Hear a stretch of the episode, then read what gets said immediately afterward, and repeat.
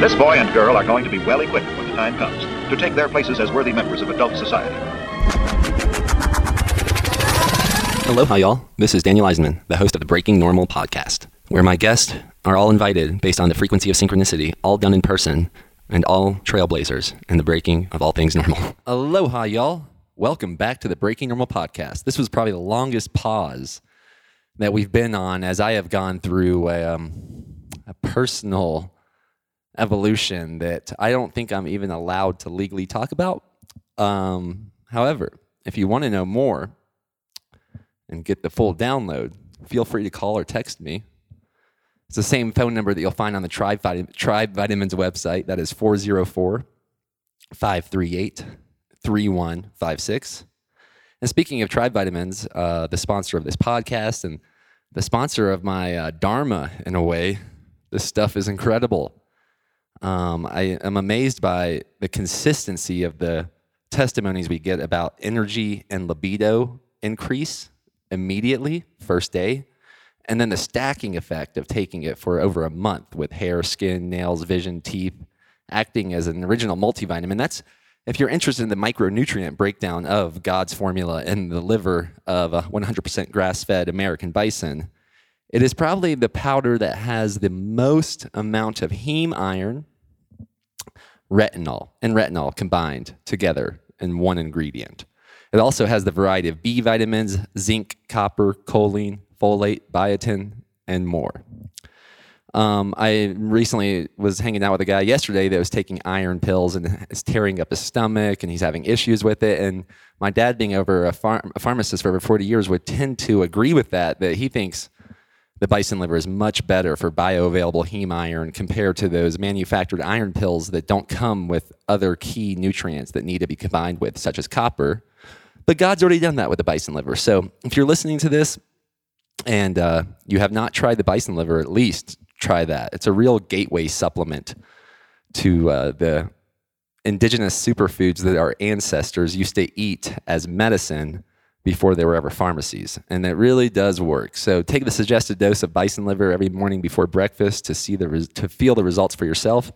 And who knows, maybe you'll fall under the category of miraculous results. I recently got a testimony from a customer that canceled their blood transfusion after using the bison liver. So if you are low in iron, um, I would definitely take a look at these. I'm not sure if I can, how I'm allowed to say what, but let's just say that.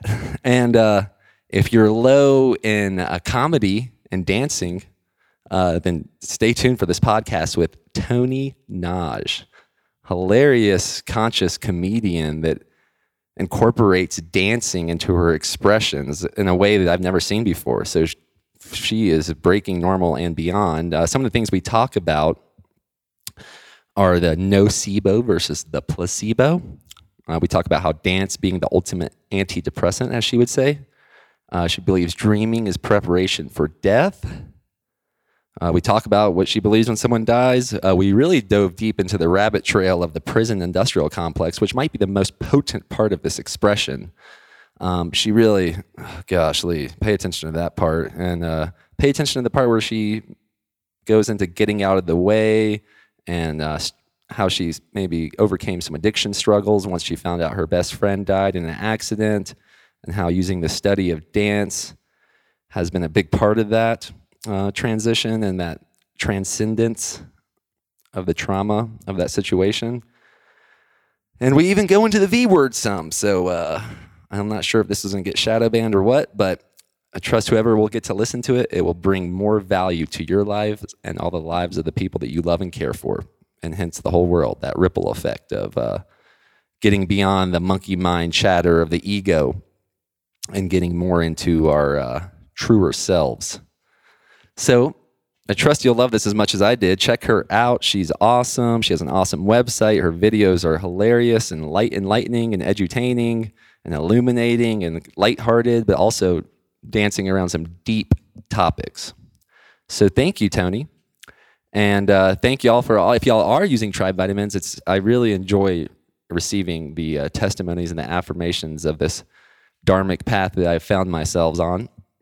And um Yeah, we're actually been pro- prototyping some pet products. If you follow our Instagram at Tribe Vitamins, you might have seen some of our because it's not on the website, but we have some pet prototype powder. Um, because one of the most common questions I get when people meet my pit bulls is, how are their coats so shiny? Well, I'll tell you how. They're probably the only beings that eat more Tribe Vitamins than me. I think that has a major part of it. And um, we've also finally started prototyping a skin superfood. So literally a salve or a body butter that, to me, is the original skincare product. It can be used as uh, for your hair. It can be used for your skin. It can be used as a lubricant. Um, so have fun with it. And it's not on the website either, but if you want to be one of the first people to try out the prototype, just D M us on Instagram at Tribe Vitamins or send me a text on my phone that I, that I shared earlier.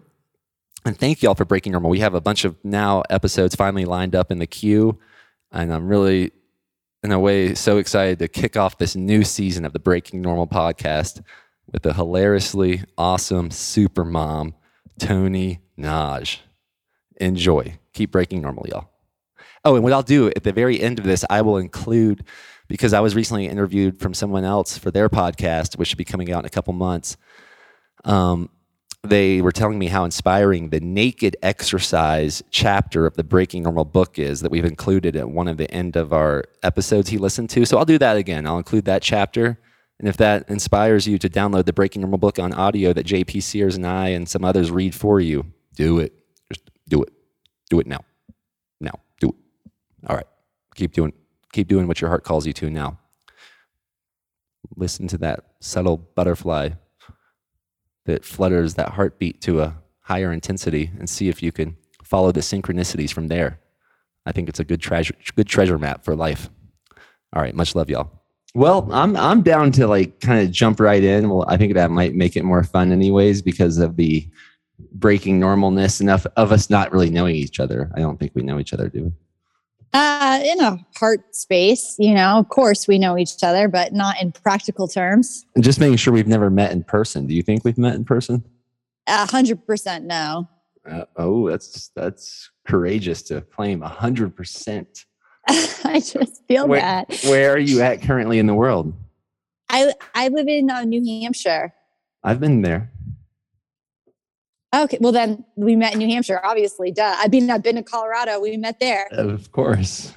We met all the, we met on the astral plane as well.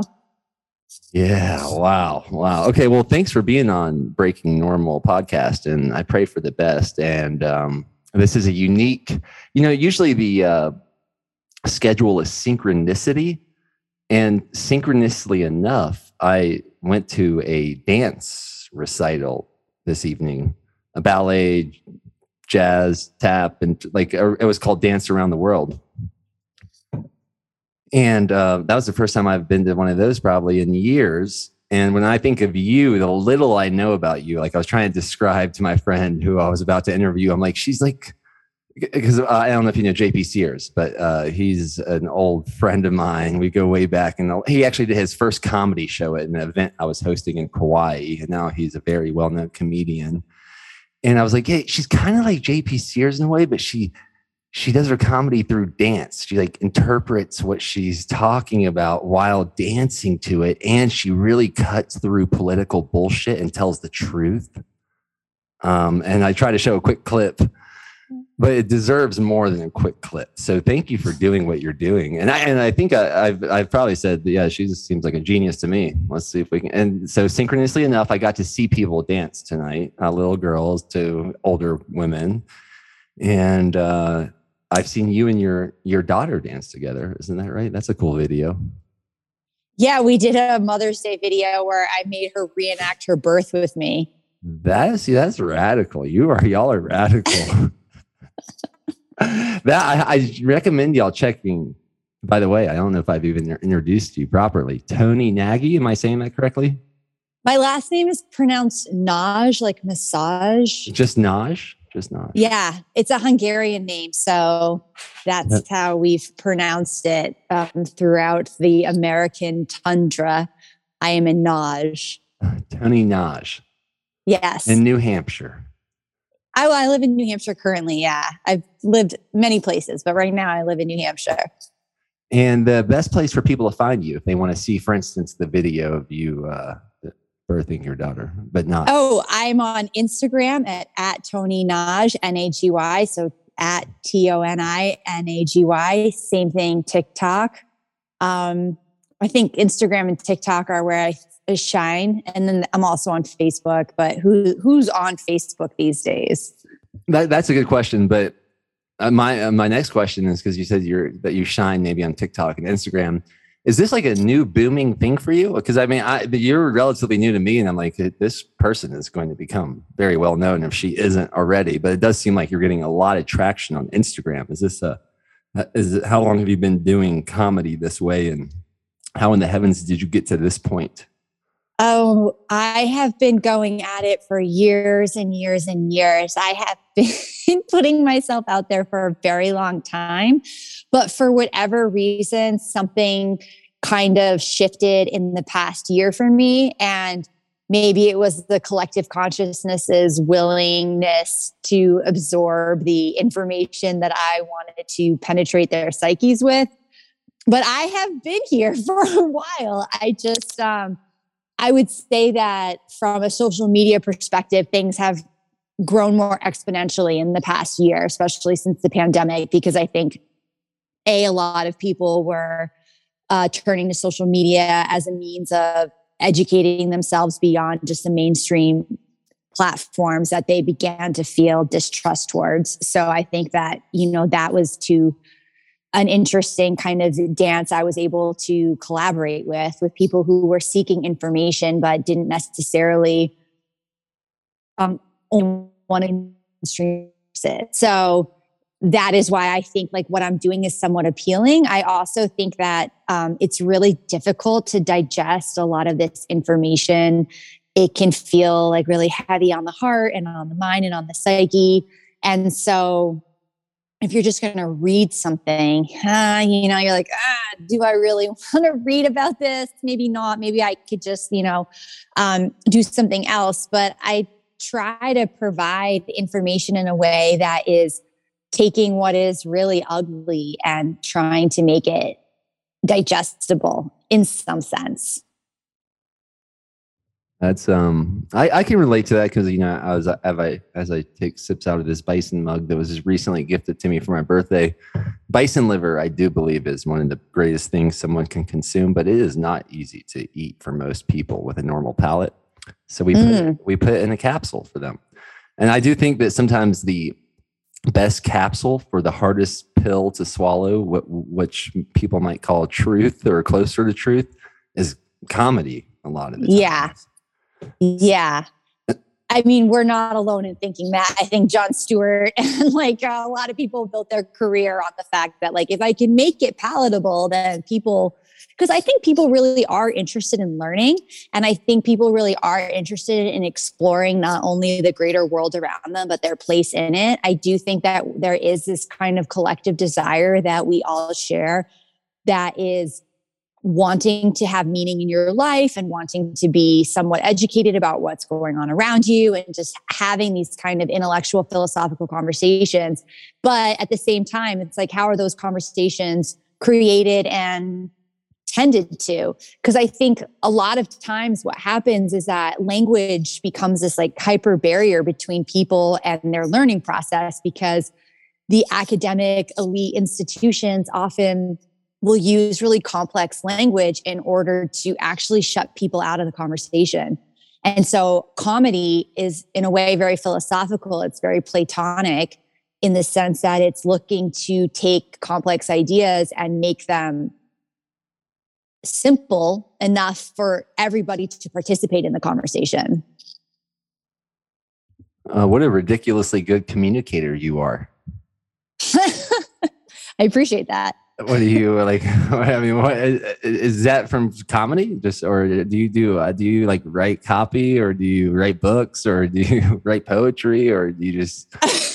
Because I've talked. I, I, in my opinion, I've, I've been blessed to be in the space of what a lot of people consider are top-notch communicators, and I'm like, wow, this girl is on fire with words. Holy moly!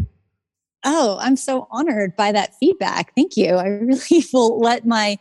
Um, soul absorb that, because it's very kind. I think um I, I think honestly, I, I am a writer and I do write a lot and I read a lot and I talk to people, you know, a fair amount. And I think one of the things that I'm most interested in is one-on-one connection and really diving deep with people. So I am very, very, very, um, complicated to have at a cocktail party, right? Like I am going to just start a conversation that's pretty intense pretty quickly. And so I don't fit into a lot of social situations unless there's dancing. So if there's a social situation where everyone's dancing, I'm fine. Or if there's a social situation where I can ignite a deep, meaningful, heartfelt conversation, I'm fine. But anything other than that, I find myself to be like incredibly uncomfortable and awkward. That, oh, well, I'm happy you mentioned that because the, yeah, where's how does dancing fit into this? Did you grow up as a dancer? And and I want I do want to say that like I've been in some pretty intense um, retreat settings where I'm like speaking to fifty to one hundred people to like become as vulnerable as possible. And when I'm in that space, I definitely I go and my body starts. And so like, mm. I'm like an octopus all of a sudden with all these like movements. And I just, ha- I have to honor it. Otherwise I wouldn't be able to communicate the vulnerability that I was aiming to. Mm. So I think it's amazing what you're doing. And I don't know if I've seen other people accentuate so, so much with the art of dance. So I am curious about like your dance from where it began to now. And how well, I actually... I, I started dancing really uh, technically late in life. I was nineteen years old. Um, the type of school that I went to was a very academic school, very sports oriented. And my parents were not interested in like taking me to classes. They definitely were focusing on their own lives. And so I've always really loved dance and would dance around in my room. And I have a really deep affection and affinity for music. And so dance was a part of my essence, but I never had any training until I went to college. And the first year, I have to say, it was really difficult. I'm a very, I'm embarrassingly a very competitive person. Like, do not play sports with me. Do not play ping pong with me. Like, I, I'm going to go for blood, you know? Like, I don't fuck around when it comes to competition.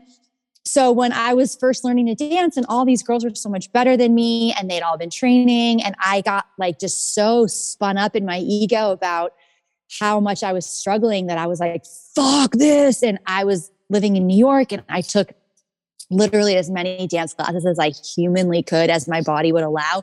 I also have a lot of manic energy, physical energy. So I am able to move my body a lot.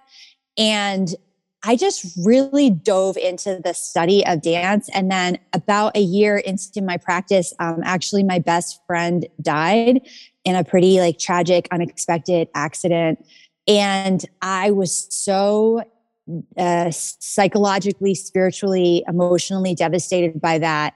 And the only thing that gave me any like reprieve was dance. It was the only time I could kind of leave my head and just be in a moment with my body. And so dance became this really crucial antidepressant for me during one of the most like complicated and dark moments of my life. So that's kind of how it started. And dance has served as that emotional outlet for me ever since. And I actually, now I own a dance studio and I teach dance. So it's been a part of my life for a long time. Um, but I do see it as a therapy. That's awesome. That, I mean, dance is an ultimate antidepressant. Come on. What's the name of your studio? Where is that at? Is that in New Hampshire as well? It's called it's called Sidestream Studio, and it's in Vermont, in southern Vermont. And what's the name of that town? Uh, Brattleboro. Brattleboro. I've been. I mean, I've been to every state. Vermont really blows my mind every time I've gone there. I do know, it's like Burlington green. is yeah, very green. Georgia, where my family lives, is very green as well. A lot of my family. And, uh, but there's a lot of water, a lot of good water in Vermont, it seems like. And Burlington is built like architecturally, just like Boulder, the oh. Pearl Streets. They're like the same architect design. Oh, cool. Have you been to Boulder? I have been to Boulder. It's a sweet location. You're living in the, you're living the dream. I, I think so. I do think so. What do you think about dreams? Do you think when you say someone's living the dream, do you think Like, do you think dreams are as real as reality or less real, or is it just like a carryover? What do you think about that? Oh, like when we're sleep, sleepy time dreams? Yeah, that type of dream. Oh, that's such an interesting question. I mean, on the one hand, we could say that we're like working with like parallel universes and traversing through space and time. I also sometimes wonder if it's like a preparation for death. And it's like we spend this time dreaming because we need to allow the consciousness that opportunity to leave the body and then come back to it. And so sometimes I think that dreaming is just like a boot camp for death. So we aren't so like shocked when we die and we are able to transition to, you know, whatever happens in that way. And then sometimes I think that dreams are just like a way for us to process all the things in our lives that we are constantly distracting ourselves from in our waking lives with all of our ego chatter. So I feel like there's so much opportunity for us to use other people, use our jobs, use whatever addictions we're struggling with. These are all like a, a perfect recipe of which to distract ourselves from the ability to truly connect to oneness. And so maybe a, the dream world is a place where we can do that without the interference of the ego. Hmm. Wow. When you said the like the boot camp for death and the transitioning, do you have any uh, ideas about what, what happens for one or yourself at that time? Well, I, I mean, like, I think that having my friend die um, definitely has connected me to like this esoteric relationship to the beyond, um, where I feel this deep connection to her still. And potentially that's in my own head. I'm totally open to that possibility, but feels for harps that we are connected. So, you know, part of me wonders if like, if energy can't be created or destroyed, or if like we, our soul, our higher spirit is just like light. It's almost as if light travels, travels, travels, and then it interacts with matter, which is the human body. And then it slows down to exist in that form of matter for some time. But then when the matter leaves you, then the light just kind of leaves the matter and keeps traveling, traveling, and traveling until it finds another piece of matter of which to connect with, like the E equals M C squared vibe of quantum physics meets reincarnation. Wow, that was, I'm happy I asked that. Uh, do you, uh, and before I get distracted with any more questions from me, do you have anything you want to make sure that you talk about or like, you know, because who knows who might listen to this? Oh, I guess I have no agenda beyond what we co-create, so I'm open. uh, there was one. I mean, like your website is hilarious. I was looking at it briefly, you know, um, re- last night, and I, and I was just the, the each video topic is so ridiculous. How do you how do you choose what to do a video about? You know, it's funny. I I just kind of was realizing the other day. I mean, I think again, not to like name drop Plato twice in one podcast, but there is this reputation that people have about like the artist's experience as being a channel, or you're like a transistor radio for information that comes through you. And I actually really do believe that to be true. It's almost like I sit in an open space of what does the community need to hear right now. And sometimes that is fucking weird and absurd. Like I made a video called Sparkle Bomb all about putting glitter on someone's butt, you know, and I actually think that's some of my best work. I made a song about it, but sometimes it's like, hey, let's talk about what's going on with the prison industrial complex. Like whether this is the absurd or whether this is something that's really like specifically relevant to our like political spectrum is yet to be determined. But I think my best work is when I get out of the way and I just like allow myself to exist as a transmission for what people are interested in hearing at that moment. Yeah, that, that resonates. Getting out of the way. What you mentioned the prison industrial complex? Yes, yeah, um, I'm big into that. I did watch that uh, show. It was like Orange is the New Black. Did you watch that? Is that? Do you remember oh, that? Yeah. I watched a little bit of that. Yeah. I would say that's not necessarily diving into the complexity of the prison industrial complex, but it was an interesting narrative for sure. I figured you would say something like that. But I, I wanted to talk about that because I ended up meeting the cast in Kauai. a lot of the cast and or some a lot of, of the, some fun of the cast happens to you in Hawaii. I did. It does indeed, indeed. Um, and and my college roommate is a uh, he works he he what he's been working with the L A D A. I, I'm not sure. Yeah, he's been working with the L A D A as an attorney. And uh, God, I, that could that could be just that could be infinite podcast about the prison industrial complex. What I mean, what is your golden thread of the issue there? Well, I mean, basically, we have these private prisons, and these private prisons are businesses, and these businesses have a vested interest in having a workforce, and the workforce is the prisoners that are in the prisons. So when you have over four thousand corp- corporations have direct contracts with these private prisons, then corporations have a vested interest in the legal system bringing people into their workforce because they can pay people thirty-seven cents an hour to do work that, you know, they would otherwise otherwise be outsourcing to regular employees. And so our judicial system is so intimately tied with corporate interests. And then, of course, there's the contracts, who's building the prisons, who's maintaining the prisons, and I mean, obviously we could go on and on, but prisons are huge business and they're a huge part of the economic backbone of this country, just as slavery was. And I think that when that's the case, there's going to be so much interference in our judicial system, which you're seeing right now. And I mean, I just did a video about the Supreme Court passing a law that basically says that if if your lawyer was incompetent or didn't represent you correctly and new evidence comes up to prove your innocence, it doesn't matter. You still have to sit in jail. And that was a six to three vote from this conservative Supreme Court. So now people are even more um, easily incarcerated, not only from the new laws coming up to put people in jail, but then you have a less of a chance of getting out of jail. And also a lot of people can't afford, you know, fancy counsel, and they're working with like very overworked um, public defenders. And so, I mean, I just think that the relationship between business and our judicial system is highly flawed and immoral. So that's like the two, two, two and a half, three minute uh, pitch about the prison industrial complex. Yep. I'm happy I asked once again. I'm like, did you have like, do you have a personal experience? I don't. I, okay. It's I, like, it seems like you might, because you have the, you like, it seems like you understand it very well and you are uh, passionate about it. I am passionate about many issues for sure, but not all of them do I have direct experience with.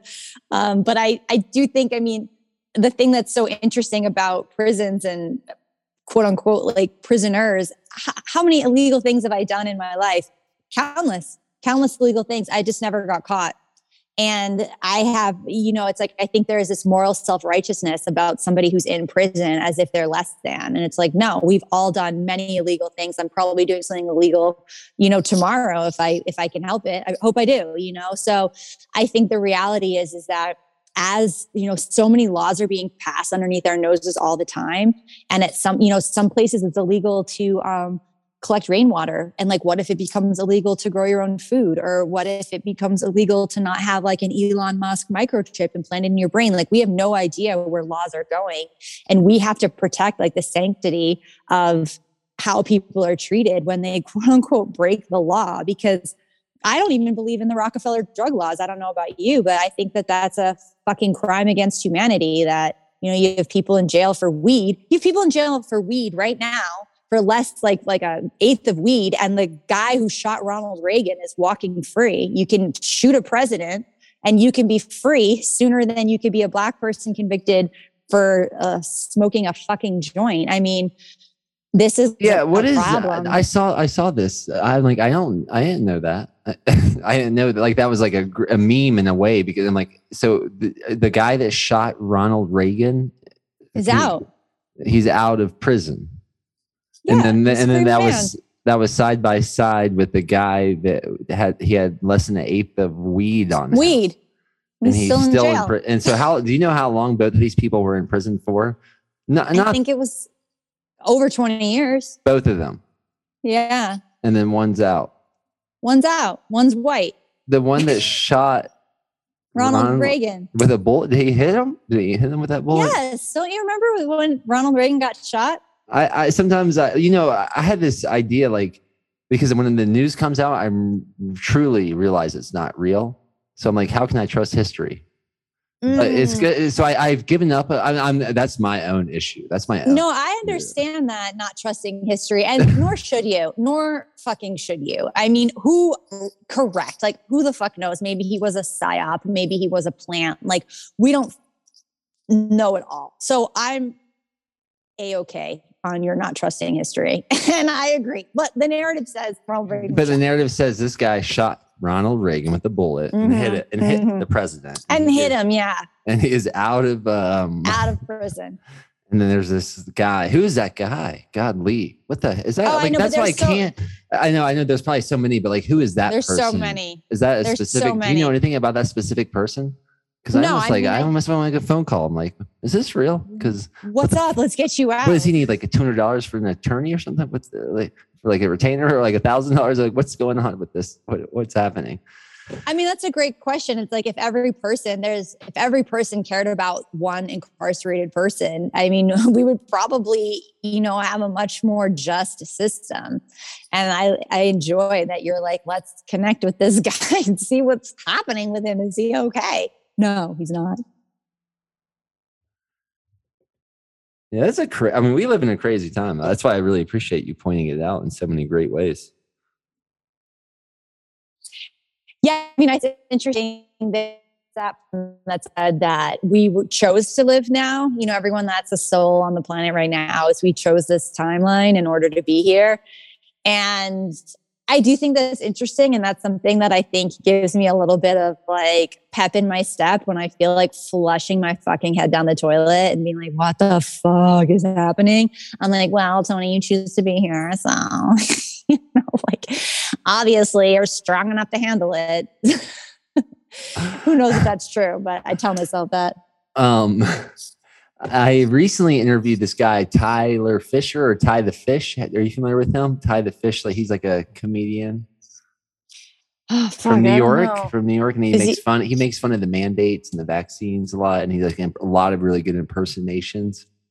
Oh well, I'll have to find him. Oh, okay, I, wanna... I didn't know if it, I didn't know if you knew him or not, but like he, um,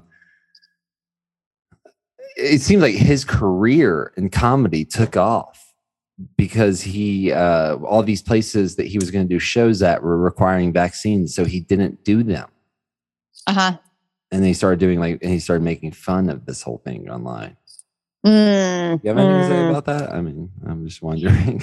It's like such a taboo question these days about like even opinions on vaccines. But I've had people. There are like places that still in Boulder. I don't know if they're doing it anymore. It seems like it disappeared, but for like a few months. They were going to make people show their record of uh, injecting themselves with viruses in order to go see a musician or a comedian perform.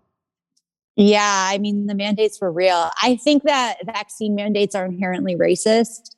Um, there's a lot of people that are in the Black community that I think feel very, very uncomfortable having government created vaccines like pumped into their bodies because this has been used as a tool for, you know, hundreds of years against um, Black and brown people, also in Africa and also in India. So I think that there is like, you know, and these are things that you could research and look into. There has been many, many, many different instances where people have been sterilized or um, uh, quote unquote, accidentally given diseases. And so I think that there is a, a an embedded racism in asking a population to just immediately trust the government with their health.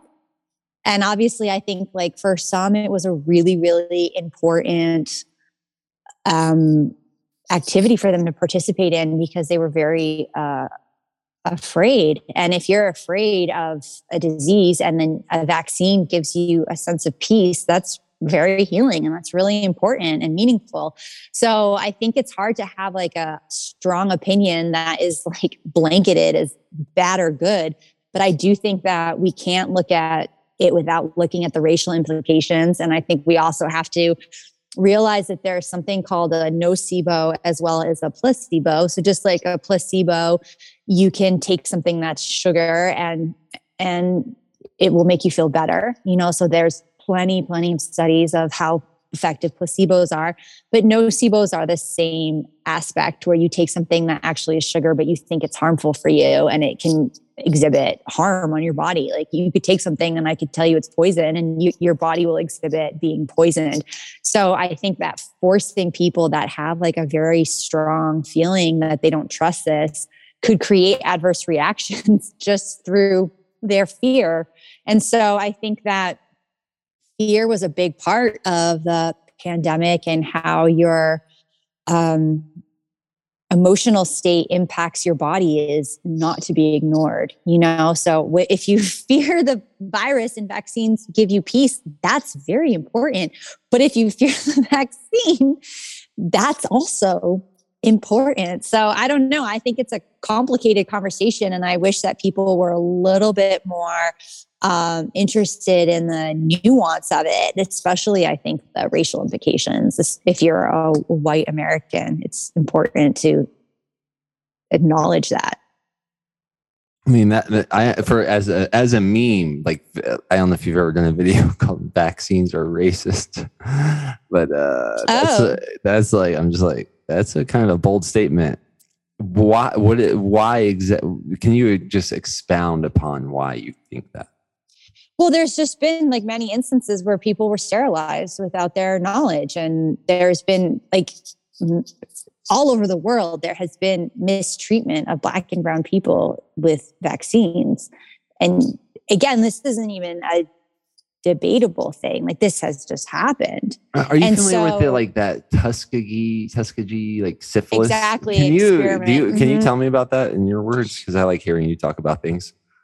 I mean, I can't. I'm not a. I'm just not like a global expert on health, but I just like am aware of people's um of like what's been going on a little bit, and so it's basically just using people as experiments, you know, and, and there has been a lot of experimentation on different Black and brown bodies throughout the globe. And um, especially like, I mean, there's been instances in South Africa, there's been instances in India, there's been instances in the United States. And so I just think that we as a population, we can't erase that, you know? And so if like certain people are having a trouble trusting, and there's plenty of white people as well who had trouble trusting the vaccine. And I think that that is not going to be solved by calling them stupid, you know, like that. I just think that that was a lot of the uh, rhetoric. And a lot of people I noticed would say like, oh, they're A, they're stupid, or B, they're just misinformed, or they're in like a QAnon, QAnon pipeline, or what have you. And I, I think that there are many different people that have made these choices and we can't speak for all of them. I can't speak for all of them. I don't know. You know, all I know is that we have to have more nuanced conversations rather than just saying that people are dumb. I definitely agree with that last part.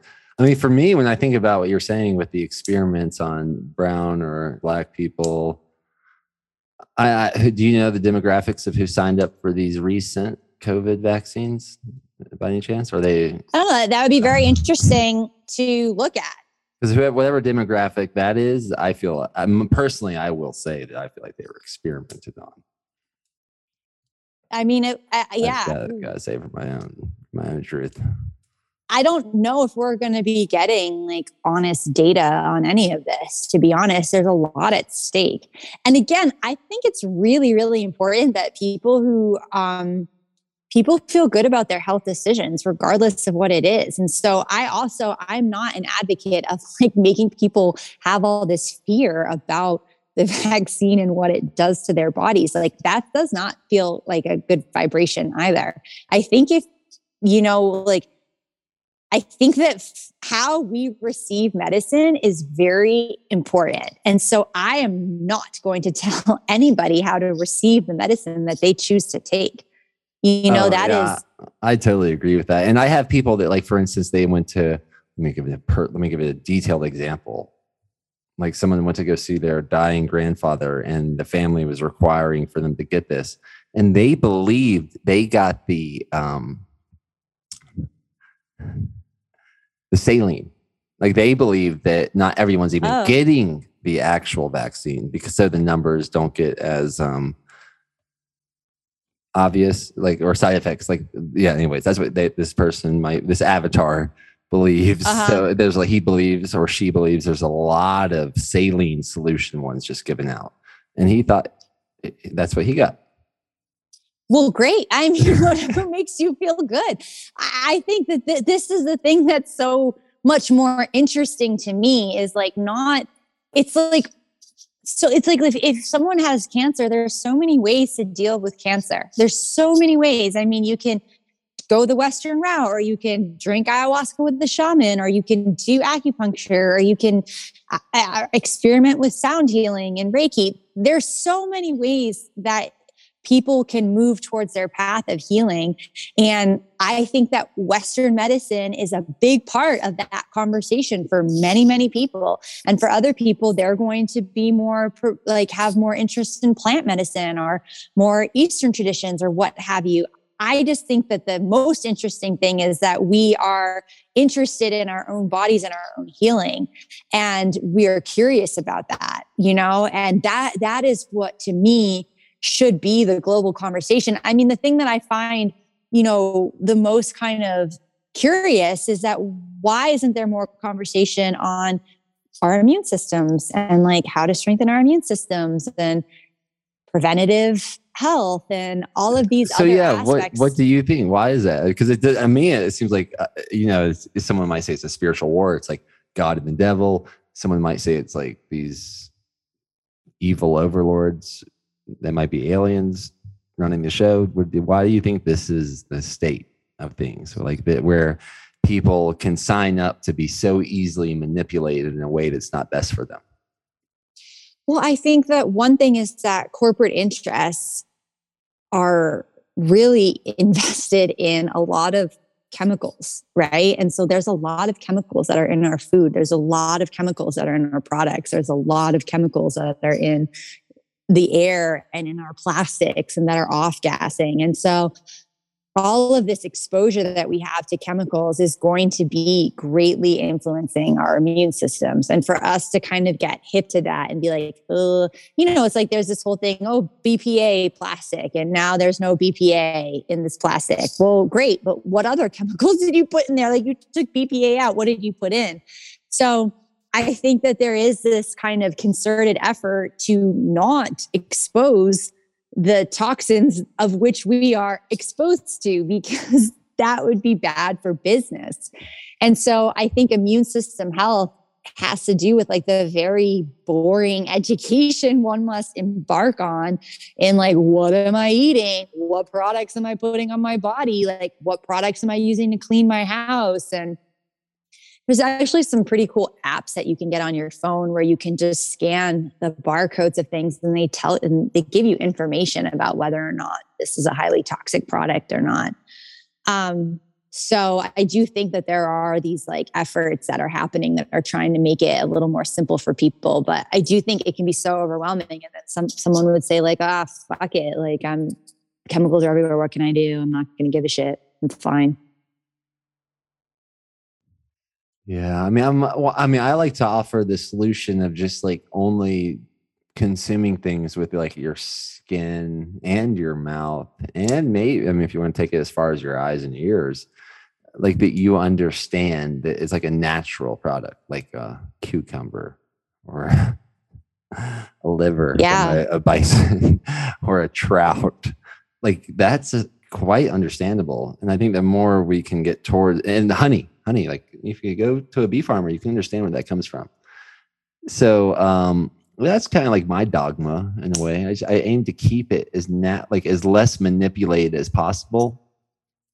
But but at the same time, you know, I, I live here by in where the creek comes out of the canyon on purpose. And Boulder, being this hip town that it is, is they I think they like banned a lot of pesticides, but like you mentioned, what about the rest of them? And uh, but they put signs up. Like right now, my understanding is people are injecting trees near the like the river that I swim in, that I live here to swim in, Um, they're injecting trees with a pesticide, and they're telling us they're doing it from the like six six to six ten. What an interesting date to do it, six six, um, mm. to kill a like some sort of beetle that's killing an invasive species of trees that was planted here. Mm. And um, that's happening right, like you know, a hundred yards from me. I'm like, hmm. Thanks for the disclaimer. And we'll, what? Yeah. What are y'all doing? Because they, they definitely don't give a disclaimer about all the stuff they're flying. We have a lot of that flight stuff where they change the clouds. They, they definitely. The chemtrails. Whatever you want to call it. These planes fly in grids. And then the weather changes. And it's mostly like a, like a, this like rainbowy, like this rainbowy nitrous cloud. And it like that creates this cover over our town. Yeah. Yeah. Bummer. Oh, that's very, yeah. I mean, there's like, I think that's a thing because, because we're like the right, the front range of the Rocky Mountains. And like, so Tesla, Nikola Tesla would have done his same experiments in this area. So yeah, uh-huh. you like NASA and all these things, all these, and you have Microsoft, Amazon, Google, um, N C A R, um, these biotech companies, these vaccine companies, they're all doing a lot of research around here. And they're definitely, I don't know if they're connected, who's connected to what, but people are flying planes over here changing the weather for sure. Yeah, geoengineering, it's definitely a thing. But they didn't give me a disclaimer about that, but this place down the road, my park that I love, they did give me the disclaimer they're injecting. I can tell you the, maybe one day I'll put a, maybe if I start getting more fancy, including like more media with these podcasts, I can like reference this data as it's happening. But notice a pesticide application, six six to six ten. The name of the product applied is emamectin benzoate. It's a oh. trunk, trunk injection for the uh, the target pest is the emerald ash borer. Oh. Yeah. Oh, I mean, I guess the problem with that is what would be the unintended consequences? Maybe the trees that they planted in a sp in an environment that they don't belong would die. Yeah, I mean, I guess the unintended consequences of this pesticide. That oh, oh yeah, that that that's they what can't I'm like, anticipate. Well, I mean, that's what I'm saying. Would like would these be uh, would the things they're killing? Do birds eat these or how's this? Yeah, I know it's. It's interesting because I know that there is, you know, a lot of people that, um, you know, really believe that technology and science is going to solve the world's problems. And so new tech and new science as is seen as like the innovation that is crucial and necessary. And then I think there's a huge group of people that kind of think that like the wisdom of elders and nature is what would solve the world's problems, and to kind of actually look backwards rather than always thinking that progress is this um, building upon, building upon, building upon scientific journey of synthetics, you know? So I think that is a lot of the conflict in the world right now, actually, is that kind of like ideological divide. Well, it sounds like you have like a comedy background, and I don't probably, I don't, I mean, I've seen some comedians, but I definitely remember the skit from George Carlin with about like saving the planet and how um, arrogant that might be. And then I, I also think of the arrogance of this. I'm like, but even the, I, I appreciate the arrogance of notifying us. Yeah, I mean, I think it's also, it's like the planet is not ours to save. It's humanity that we're trying to save. Well, I, um, I, I, it sounds like we could go down like so many rabbit trails that I trust won't have pesticides ejected into them. Uh, uh, yes, for sure. And if they did, maybe they could tell us about them so we could avoid that part. But um, thank you. Like, thank you for doing what you're doing. I definitely encourage anyone that's listening to this to go watch some of these genius videos that you're seemingly pretty persistent about producing. So thank you. Yes. I, if I'm anything, I am persistent for a hundred percent sure. They, I hope they put that on my gravestone. Here lies Toni. Uh, she was persistent. And uh, I'm looking forward to seeing like what happens in the future from here and if we'll ever meet. Thank you. Yeah, yeah I I'm not one hundred percent that. Sure we haven't met. Uh, even I'm not I'm not even talking like ultra spiritual terms. I'm talking about literally like I may have met you somewhere. And you may have. Yeah.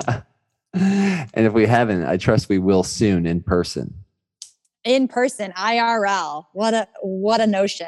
I R L in real life. Yeah. And then uh, uh you're I, I would love to hear about your daughter. Do you have any other kids, or is that your? I'm a one, one only child person. I like one child. What do you think about your daughter? Oh, she's very groovy. She is um, truly empathetic, which I think is interesting for a child, but she also has a little bit of edge to her, which I appreciate. And she's got a darkness, the dark humor, a dark sense of humor that I'm so happy to cultivate. But you know what? She opens doors for people. And I'm like, that's a fucking badass person, man. Like opening doors for people. I just think it's the little things. Like she notices people and she opens doors for them. And I think that that's a sign of humanity. I have a feeling whoever listens to this, they're going to be opening more doors for other people. Fuck yeah, open fucking doors for people. And then when someone does it for you, say thank you. The people who don't say thank you when I open the door for them, I'm always like, who hurt you? Well, you know what I love about this? Because this we're talking literally, but it's definitely, it can definitely be beyond literal. Opening yeah, doors I hope so. People. No, no, opening it's a metaphor as well, of course. I like to express all points through the poetry of metaphor. Might even be a paradox. Paradoxically, well, you froze right when I asked you that, but you're back. You're back. I, I was like, oh, is it a paradox?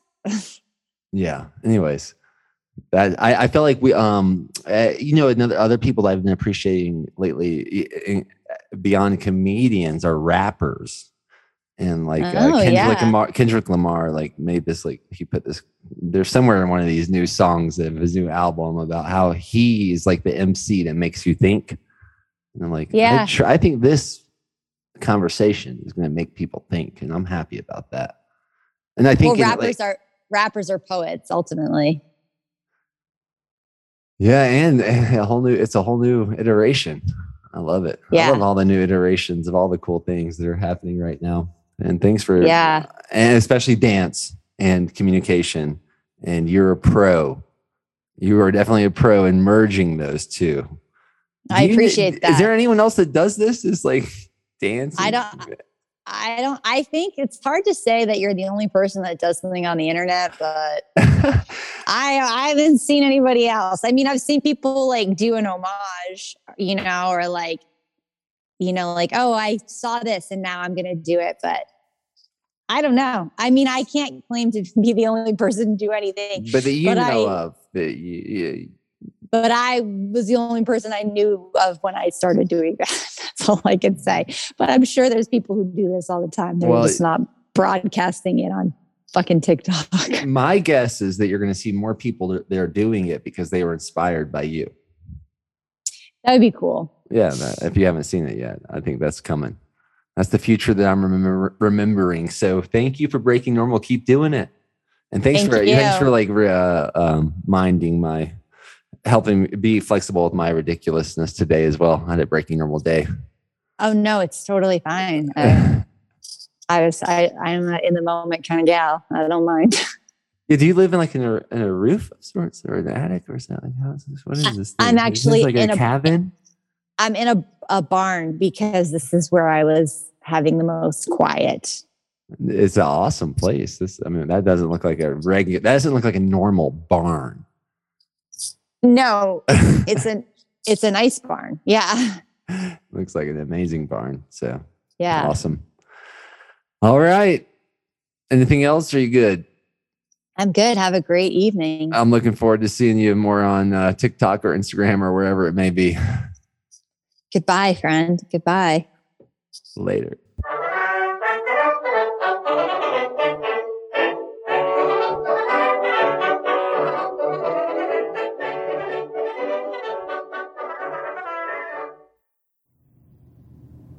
If the first sign of shame is hiding, the first step out of shame is not hiding. Chapter six. Feature your flaws. Disclaimer. I've facilitated this exercise a handful of times in the mixed company of men and women. As my wife's and my relationship evolved, we currently feel complete with this particular exercise. We no longer practice this at our events either. With that said, given how much I believe in the liberating power of this exercise and the miraculous transformations I've seen through this process, I feel it is integral for me to include this section for you to decide how it may or may not fit into your healing.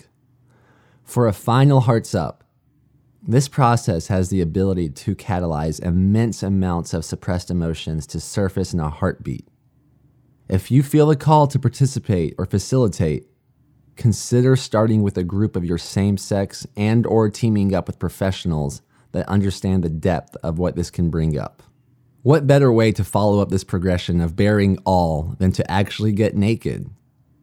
This exercise might be a one-offer, something you do just once in your life and reap the benefits of for the rest of your days.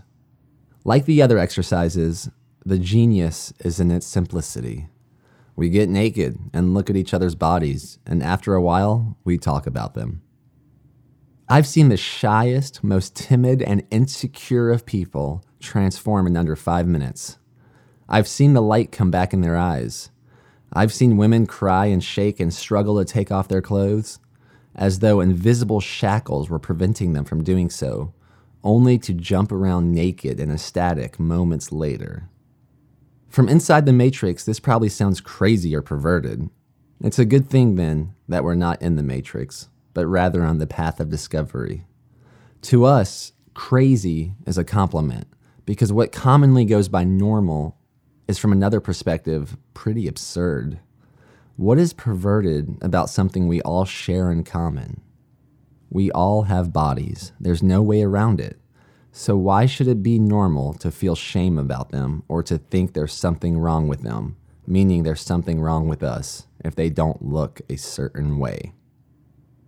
Why is it normal to put so much energy into neurotically hiding our bodies from other people, dressing up in order to fit in? If we all have butts and we all go poop, why are we so compulsively private about it, sneaking away to do it out of sight and covering up our scent afterward? Why, if we all have penises and vaginas, does typing those words bring up some resistance in me, as I imagine reading those words brings up some resistance in you? So you're promoting nudism? We are not promoting nudism, nor are we condemning it. We are leveraging a taboo our culture has around the body in order to awaken the spirit that lives within it, or, in some cases, the spirit that is trapped within it. Some of us got so hung up in the past on our physical appearance and games of comparison that we wrecked our self-confidence and became alienated from ourselves. The sooner we get over all that, the sooner we get out of our own way.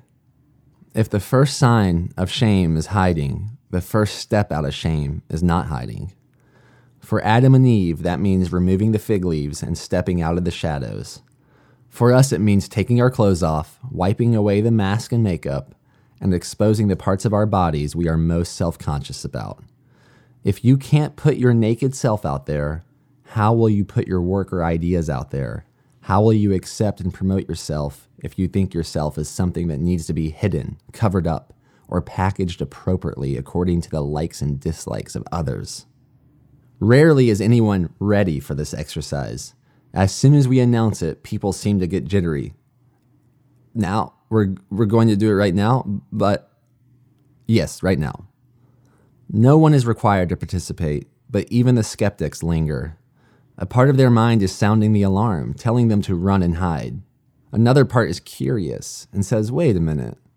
After all, how often do we have the opportunity to see a bunch of strangers naked in real life? How often do we see anyone naked in our day-to-day life, especially in a non-pornographic, non-sexual way? How often do we get naked in front of others? For a lot of us, the answer is never, or at least not for a long time since the innocence of our early years.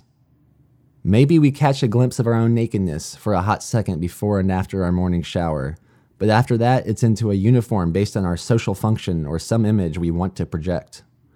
The uniform reinforces a function-based identity, or F B I. The naked exercise is effective because the mere mention of it, even before the clothes come off, produces a litany of feelings. Everything from flushed cheeks to queasy stomachs to chattering teeth. Some people begin to shake. Others, feeling the sudden urge to pee, sneak away out of sight. Our palms sweat, our hearts pound. It's a scary step. Many people are insecure about their bodies, almost as if they're ashamed to have one. They worry that people will judge. They worry they are ugly, fat, flawed, pasty, pimply, dark, different, abnormal, and overall undesirable. As a man, having just got out of cold water, you might think your manhood will appear smaller than normal. As a woman, you might feel acutely self-conscious of your problem areas, and having internalized years of commercials and magazines, tell yourself they make you less beautiful. But either way, man or woman, it can be scary to reveal yourself in front of others. What will they think of you based on your human bodysuit? Will they judge you as ugly or unworthy? Will they reject you or make fun of you? To be naked in front of other people is to let them see you as you are, rather than who you pretend to be. A lot of us fear that who we are is too much or not enough. Those fears are not bad. They heighten the contrast, raise your awareness, and give the exercise more power. It's about observing those fears, feeling them, and going forward anyway. That's how you find freedom. Just like polar plunging, you can breathe deep and still get in the water, or in this case, naked. The first time I did it, the amount of adrenaline pumping through my body made me feel like I could flip a car. I felt cold and shaky, and yet, like everyone else, I tried to stand there nonchalant. What I noticed, though, was that the harder we all tried to act natural, the funnier and the more foolish we actually looked. There we were, butt naked, among strangers we'd only recently met, averting our eyes from one another, but reluctantly interested, but trying to act like we weren't. All we really wanted to do was check out everyone's body, especially their private parts, to see what they were like compared with ours. Within about five seconds of having our clothes off, we had made a map of these comparisons and ranked ourselves among them. It's interesting. As long as we had clothes on, we could talk and laugh and interact with one another. We could do handstands and give hugs or high fives. As soon as the clothes came off, however, as soon as we got naked, suddenly we could barely look at one another. It felt somehow weird. For a full minute, it was quiet and what some might call awkward. No one spoke. No one made eye contact. We didn't look because, well, we couldn't see.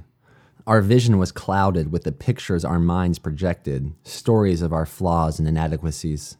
Literally, we couldn't get over ourselves.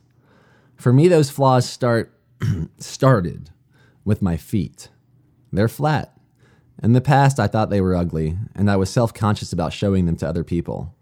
They kind of look like hobbit feet, and I guess I thought they made me look unathletic or something.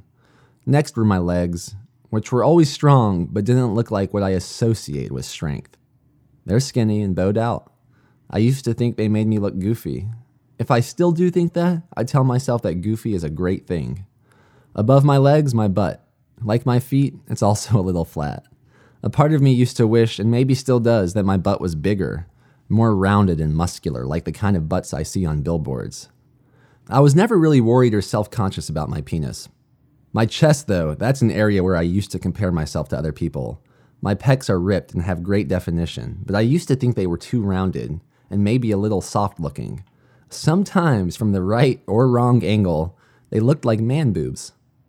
These problem areas dominated my attention in those first couple minutes, and I think the same was true for the rest of the group. The urge to cover up and hide was strong, but paradoxically, the thing that kept us from doing so was exactly the thing we were there to get over, concern for what other people think of us. As excited as we were to be liberated from overcaring how others see us, we didn't want to be seen as weak or quitters. After a while, we seemed to grow out of it enough to at least look in the direction of others. We felt our curiosity rising. As it did, it ran into another layer of so-called awkwardness and discomfort. Sure, we could look in their general direction, but could we really observe and see them? The awkwardness, again, was the thing we were there to get over. We wanted to see, of course we wanted to see, but we didn't want other people to see we wanted to see. We didn't want to appear to be too interested. Instead of honestly and unabashedly looking, then, we stole quick glances before returning our gaze to eye level. It was this weird, restrictive energy that seemed to control us so long as it remained unsaid. Thankfully, my brother, who is great at sharing his vulnerability, called it out, named the elephant, meaning he said aloud the thing we were all thinking but not saying. We laughed because we knew it was true. Afterward, our curiosity rose even higher. We felt freer, more at ease, able to look around, reflect, appreciate one another. I'm imagining right now there are some readers whose minds immediately go to sex. Maybe because a part of my mind goes immediately to sex, and therefore think that exercise is inherently sexual, but that's not the case. If your mind jumps to sex, it might be because you're preoccupied with sex, which might mean you're in resistance to it, which isn't a bad thing. But it is something to notice and be aware of rather than jump unwittingly to projected conclusions. The less you're aware of it, as I'll say again and again, the more it exercises control over you. With that said, one guy got an erection, and having no pants to tuck it under, he sat there with it more or less on display. What could he do? Should he have felt shame about it? Should we?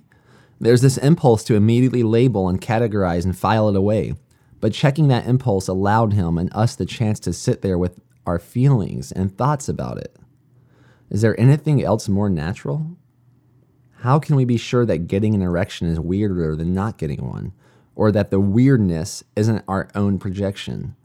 So just like with the initial restrictive energy against looking, rather than ignore the erection and let it become an unspoken elephant in the room, we called attention to it. We acknowledged what was happening, accepted it, and moved through it. We made fun of it.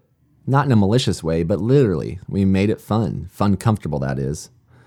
I notice your erection, and I imagine... The point of the exercise, like the point of this book and life, is whatever you make it. For me, it was a mirror, and a mirror shows you what your mind wants to see.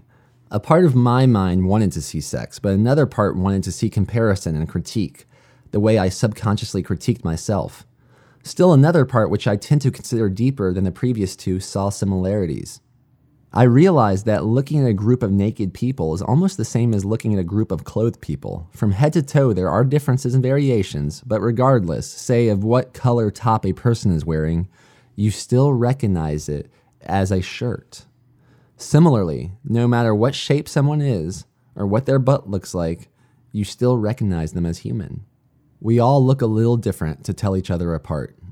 As many people as there are, there are that many different ears, belly buttons, genitals, knees, hips, and elbows. There is no standard of how we should all look, no cookie cutter that we should fit, and no justification, none whatsoever, for statements like, this person is more attractive than that person. At most, at the very most, you can say, this person is more attractive to me than that person. Or from my perspective, so-and-so looks closer to the image on the front cover of certain magazines than someone else. It's a way of comparing that doesn't force you to choose one over the other. To my mind, that's a truer interpretation of reality. It is appreciating difference, not ironing it out. Attraction is funny. Sometimes we're attracted to unexpected things, which exercises like this one make clear. You might find that the people you think you're going to be attracted to, or who you tell yourself you should be attracted to, aren't the same ones you feel attracted to once the clothes come off. Should and shouldn't, however, are concepts of the mind, whereas attraction, like inspiration, is a full-body function of the heart, body, mind, and soul. Like the spontaneous erections mentioned above, that attraction is the physiological equivalent of inspiration. And a lot of people have made a habit in the past of ignoring it, because according to this type of dominating, self-fulfilling story they tell themselves, that inspiration came from somewhere it shouldn't have, and is lower, or worse, or less than a rational, logical, or ultra-spiritual mindset. Think about it. Erections aren't deliberate. They don't necessarily happen because we consciously will them to. Arousal, for the most part, might be beyond our conscious control, and to feel shame about it reflects our deepest attitude towards ourselves. This is one of the unintended benefits of the exercise, to stop ignoring the things that speak to you, and accepting whatever it is that inspires or attracts or arouses you. You accept the parts of yourself, perhaps your deepest parts, that are inspired and attracted and aroused. Those are the parts you're afraid of, not your flaws and not your weaknesses. You're afraid of those parts because they lead to your hidden strengths, which take you to places you haven't even imagined yet, beyond the limits in your head. Instead of building inspiration around your so-called life, that is, what happens to fit in, build life around your inspiration and have the faith to go where it leads you. The second part of the exercise is standing front and center. More alarms go off, more feelings race through you. Good feelings, because remember, they're all good, so as long as you feel them. You observe the alarms, observe the feelings, and breathe through them. Play with them, make them fun. This is probably the most vulnerable moment of the exercise, and the rarest thing of all is for a person to volunteer to go first, and then walk up, turn around, stand perfectly still, and meet the audience's gaze. More likely, the urge to hide kicks into overdrive. Eventually, someone goes first. Someone has to go first.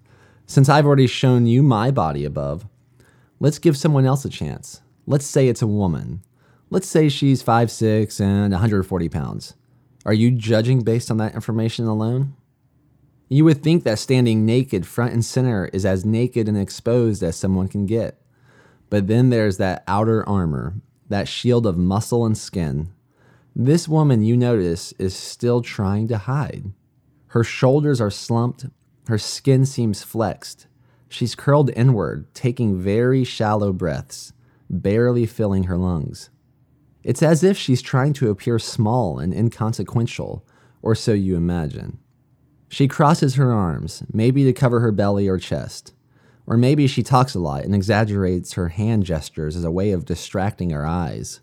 You notice that she's turned at an angle, not quite giving us a full frontal, as she's avoiding letting us see her thighs or hips. You notice that she moves side to side, making herself a moving target. Rather than meet our gaze, she looks down at her own body as though she's disassociating from it, trying to identify herself with us as examiners, as others. In other words, she's squirming, as if under a magnifying glass. She's visibly nervous, maybe on the verge of tears. Logically, she knows she's naked and that we can see everything, and that for her to stand at an angle only calls our attention to whatever it is she might be hiding. The question, then, is who is she hiding from? The answer, I believe, is herself, her inner critic, which more likely is an internalized critic, her mother, a friend from school, a celebrity, a billboard, a magazine, et cetera. Somewhere along the way, many places along the way, she listened to a serpent that told her she was flawed and unattractive, that convinced her that the value of who she was as a person, as a soul, could somehow be measured by the appearance of her body. We might say it's all in her head, but in reality, it's not that easy. Subconsciously, she's become identified with her body, and that low self-worth is both a refuge and a trap. A refuge because she figures that if she's not worth anything, she can therefore do nothing, so why try anything at all? Better to stay put and accept her lot. A trap because when you ask her to turn her hips and reveal what she wants to conceal, it's almost as if she can't, as if physically she can't perform the motion. There is nothing external restraining her, but the resistance has taken over on the inside and confines her with invisible shackles. For her to turn her hips requires such exertion, such force of will, such letting go, I've seen this happen, that her body shakes, even though from the outside there's nothing holding her back. It's not so much that she doesn't want us to see it. She knows we can see it. It's that she doesn't want to see us see it, because as long as that's the case, she subconsciously has an out, which prevents her from having to identify and own it. Energetically, she shifts away from it. She doesn't want to go near her thighs, doesn't even want to acknowledge them.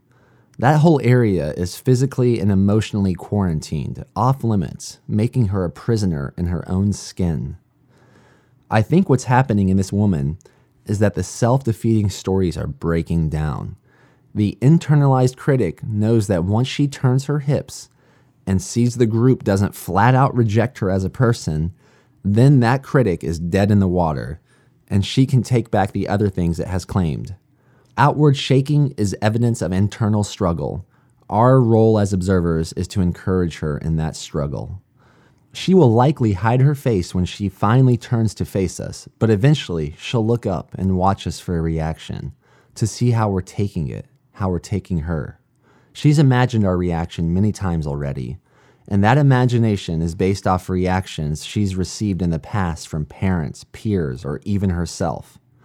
But really, she's the one doing it. She's the one doing the seeing and judging in the mirror of her own mind.